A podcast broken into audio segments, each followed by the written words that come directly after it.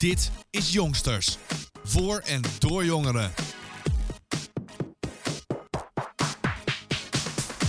Goedemiddag, luisteraars. En welkom dat jullie luisteren naar een nieuwe aflevering. Ehm, ik, ben, ik ben hier samen met Rikst. Hallo Rikst. Hi, we gaan, zeggen, we gaan vandaag een tweede serie maken over de, over de jonge mandzorgers. Eh, we hadden vorige week hebben we Vrouwtje gesproken en die uitzending is terug te luisteren op eh, Spotify en de website van het jongerenwerk waadhoeken.nl. En vandaag is de gast Lise Marie. Die gaat vertellen wat het voor haar betekent om jonge mandzorger te zijn. Eh, Ricardo, zou je nog even kunnen samenvatten wat het ook alweer was als je een jonge mandzorger bent? Ja hoor, een jonge mantelzorger is de, eh, een, een, een, een jongere die zorgen heeft of zorgt voor een familielid in zijn of haar gezin. Als ik het zo goed kort samen heb gevat.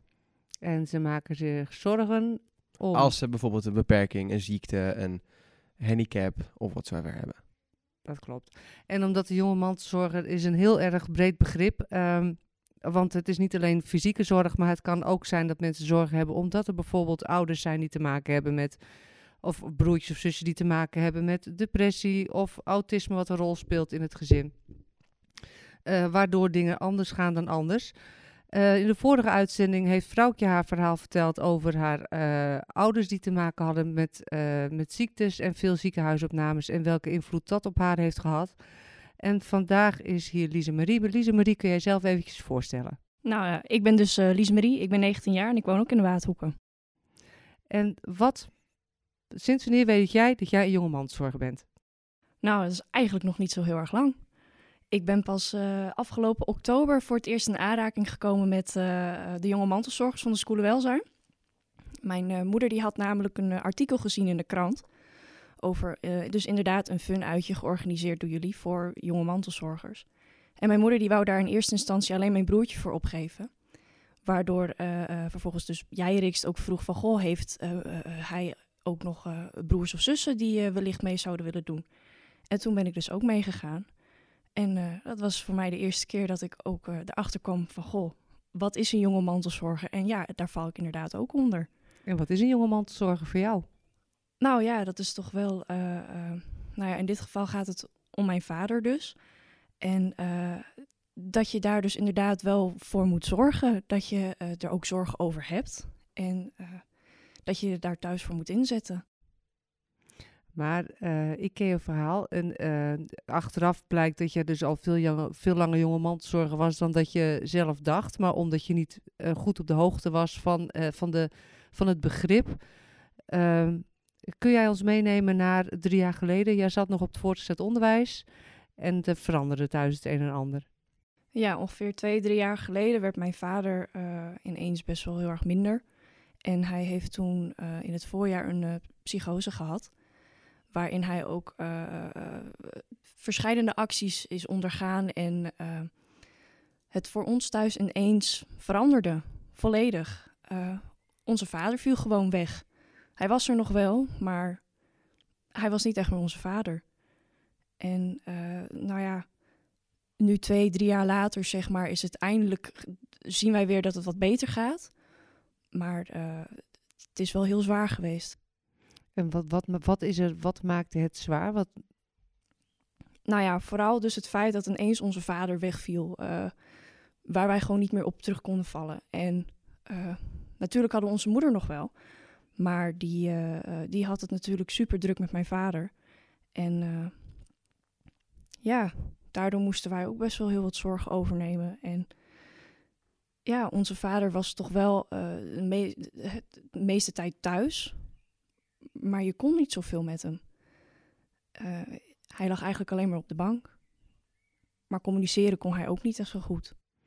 Maar je zegt wij, uh, ik maak je het op dat er nog uh, broertjes of zusjes zijn? Ja, mijn broertje inderdaad. En hoe oud is je broertje? Die is nu 13. En jij bent zelf? 19. Dus toen dit gebeurde was jij 15, 16 en je broertje zat nog op de basisschool? Ja, precies. En dan stel ik me voor, je vader krijgt een psychose en dat was voor jullie tamelijk onverwacht.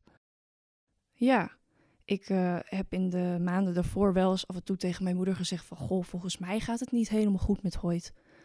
Maar het kwam inderdaad ineens uit het niets dat hij dus eh, die psychose kreeg en uh, verschijnende acties deed.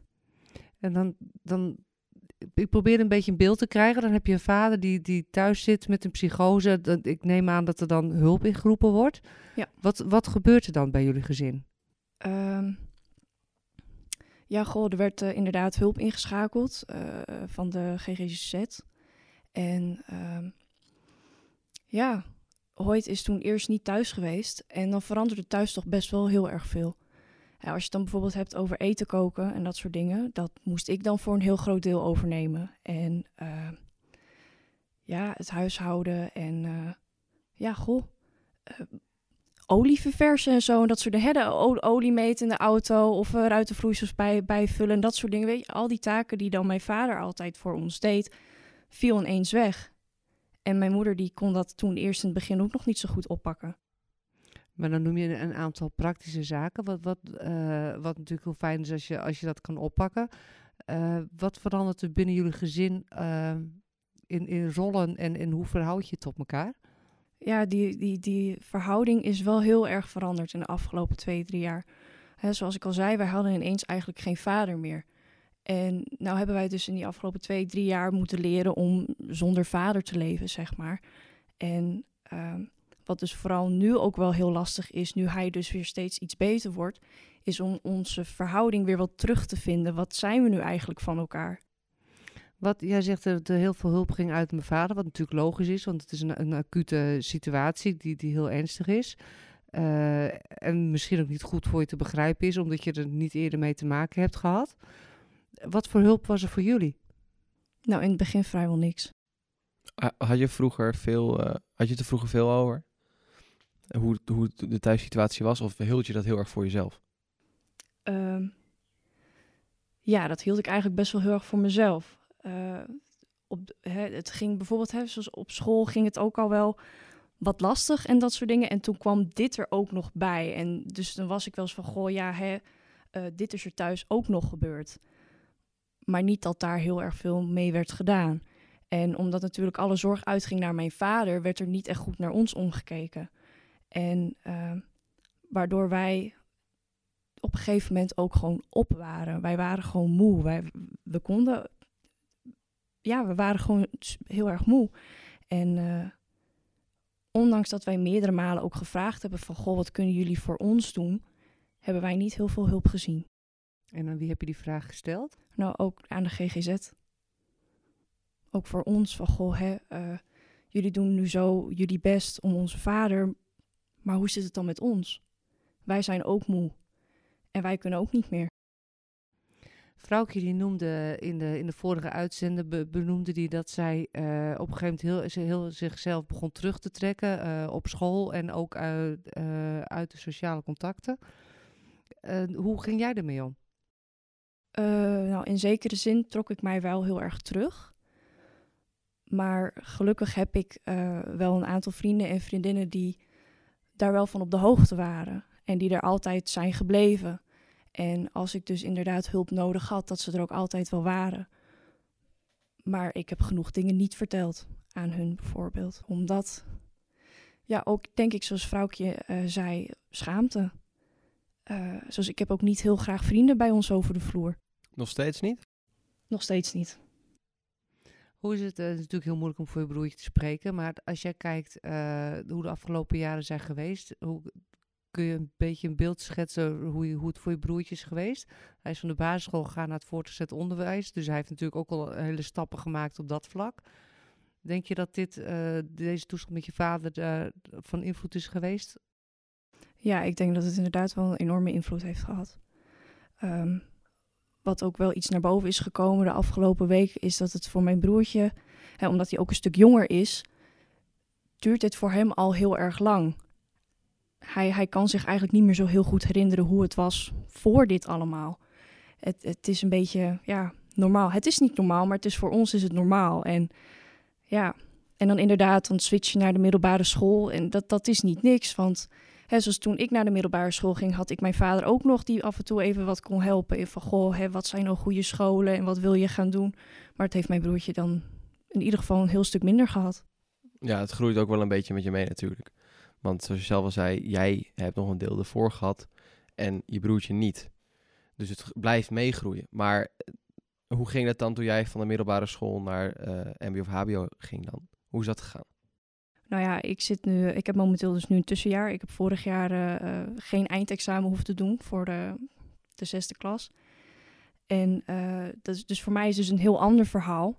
Eh, vooral ja, nu met studiekeuze en zo, god, dat doe ik dus eigenlijk allemaal zelf. Ik ga zelf naar open dagen en ik ging zelf naar, eh, ehm, ja, hoe heet dat? Naar van die meeloopdagen en informatiedagen en noem maar op. Eh, dus, dus ja, ik ben in die zin dus heel zelfstandig geworden de afgelopen jaren. Want ik, ik moest het allemaal zelf gaan regelen. Maar met het tussenjaar, ik ben gelukkig aan het werk de hele week. Maar je bent veel meer thuis dan toen ik nog op de middelbare school zat. En ja, dat is toch ook wel, ja, vervelend soms. Dus de uitweg die je had, is er nu eigenlijk minder. Ja, klopt. Eh vrouwtje heeft aangegeven dat eigenlijk de dat is eh, eigenlijk een beetje een verborgen doelgroep. Zij was er bij haar eh, was zij in beeld gekomen doordat een docent er aandacht voor had. Ehm, hoe denk jij dat we, dat, dat we jongeren die jonge mantelzorger zijn en dus er ook te maken hebben, ja, toch een vorm van eenzaamheid die je krijgt doordat je je schaamt voor de situatie. Hoe, hoe denk jij vanuit jouw ervaring dat jonge mantelzorgers het beste benaderd kunnen worden? Nou, dat dus inderdaad eh, hè, de jonge mantelzorgers van de schoolenwelzijn wat meer publiciteit krijgt. En zoals mijn moeder, die kwam me tegen in de krant. Maar ik heb er bijvoorbeeld op de middelbare school en op de basisschool nooit over gehoord. Ik wist niet eens van, van de schoolen af voor eh, het funuitje in oktober. En eh, wat vrouwtje ook wel noemde is, geloof ik, dat hè, op middelbare scholen... dat dan docenten inderdaad ook meer op de hoogte zijn... en dus leerlingen daarop gaan aanspreken. Dat, dat vind ik ook wel een heel goed idee. Maar ze moeten er wel discreet in zijn. Ze moeten er ook niet direct erbovenop. Hè? Jongeren die, die, die deinsen nogal gauw terug. Dus ja, je moet eigenlijk proberen dat ze zelf naar je toe komen. En het is, eh, je hebt ervoor gekozen om deel te nemen in de werkgroep van de, van de jonge, eh, jonge mantelzorgers. Mhm. Wat is jouw motivatie om, om dat te doen, om je in te zetten voor de jonge mantelzorgers? Nou, omdat ik zelf ook met het fun uitje in oktober heel erg gemerkt heb van... Goh, hier kan ik gewoon even al mijn zorgen vergeten. Gewoon even weer lekker mezelf zijn. En even tot rust komen. En dat vind ik toch ook wel heel erg belangrijk. Want je hebt natuurlijk een enorme last op je schouders als je jonge mantelzorger bent. En om dan er gewoon even tussenuit te zijn, dat, dat gun ik iedereen. Dus een, een, een paar rondjes karten, drie uur even, even, eh, even uit de situatie. Dat was voor jou al... Dat was voor mij al echt, echt geweldig. Ik straalde helemaal toen ik thuis kwam. Ehm, nou is het 1 tot en met 7 juni, eh, ik heb het in de vorige uitzending ook genoemd, is de week van de jonge mantelzorgers. En daarbij richten wij onze pijlen met name op, de, op ouders, mensen in de zorg en in het onderwijs. Om toch hun antennes eh, open te houden voor de jonge mantelzorgers in hun omgeving. En op 12 juni, zaterdag 12 juni, willen wij hen weer in het zonnetje zetten door een fun uitje. Ehm, achter de schermen zijn wij druk bezig met de organisatie hiervan. En meer informatie kunnen jullie vinden op de website van het jongerenwerk waadhoeken.nl. En voor het jongerenwerk in Harlingen is dat te vinden op de website van het jongerenwerk in Harlingen. Ook zijn wij te vinden op de jongsters.podcast, waar ook de andere uitzendingen te beluisteren zijn. En zijn wij als jongerenwerk te vinden op de Instagram, waarin we ook eh, de activiteiten van de jonge mantelzorgers eh, onder de aandacht zullen brengen. Lise Marie, heb jij als afsluiter nog iets waarmee je andere jonge mantelzorgers een hart onder de riem kan steken? Nou ja, dat is zeker om te zeggen, je bent echt niet alleen. Hè? Ook al denk je van, goh, of je twijfelt, ben ik nou wel een jonge mantelzorger? Je kan altijd contact opnemen en je bent altijd welkom.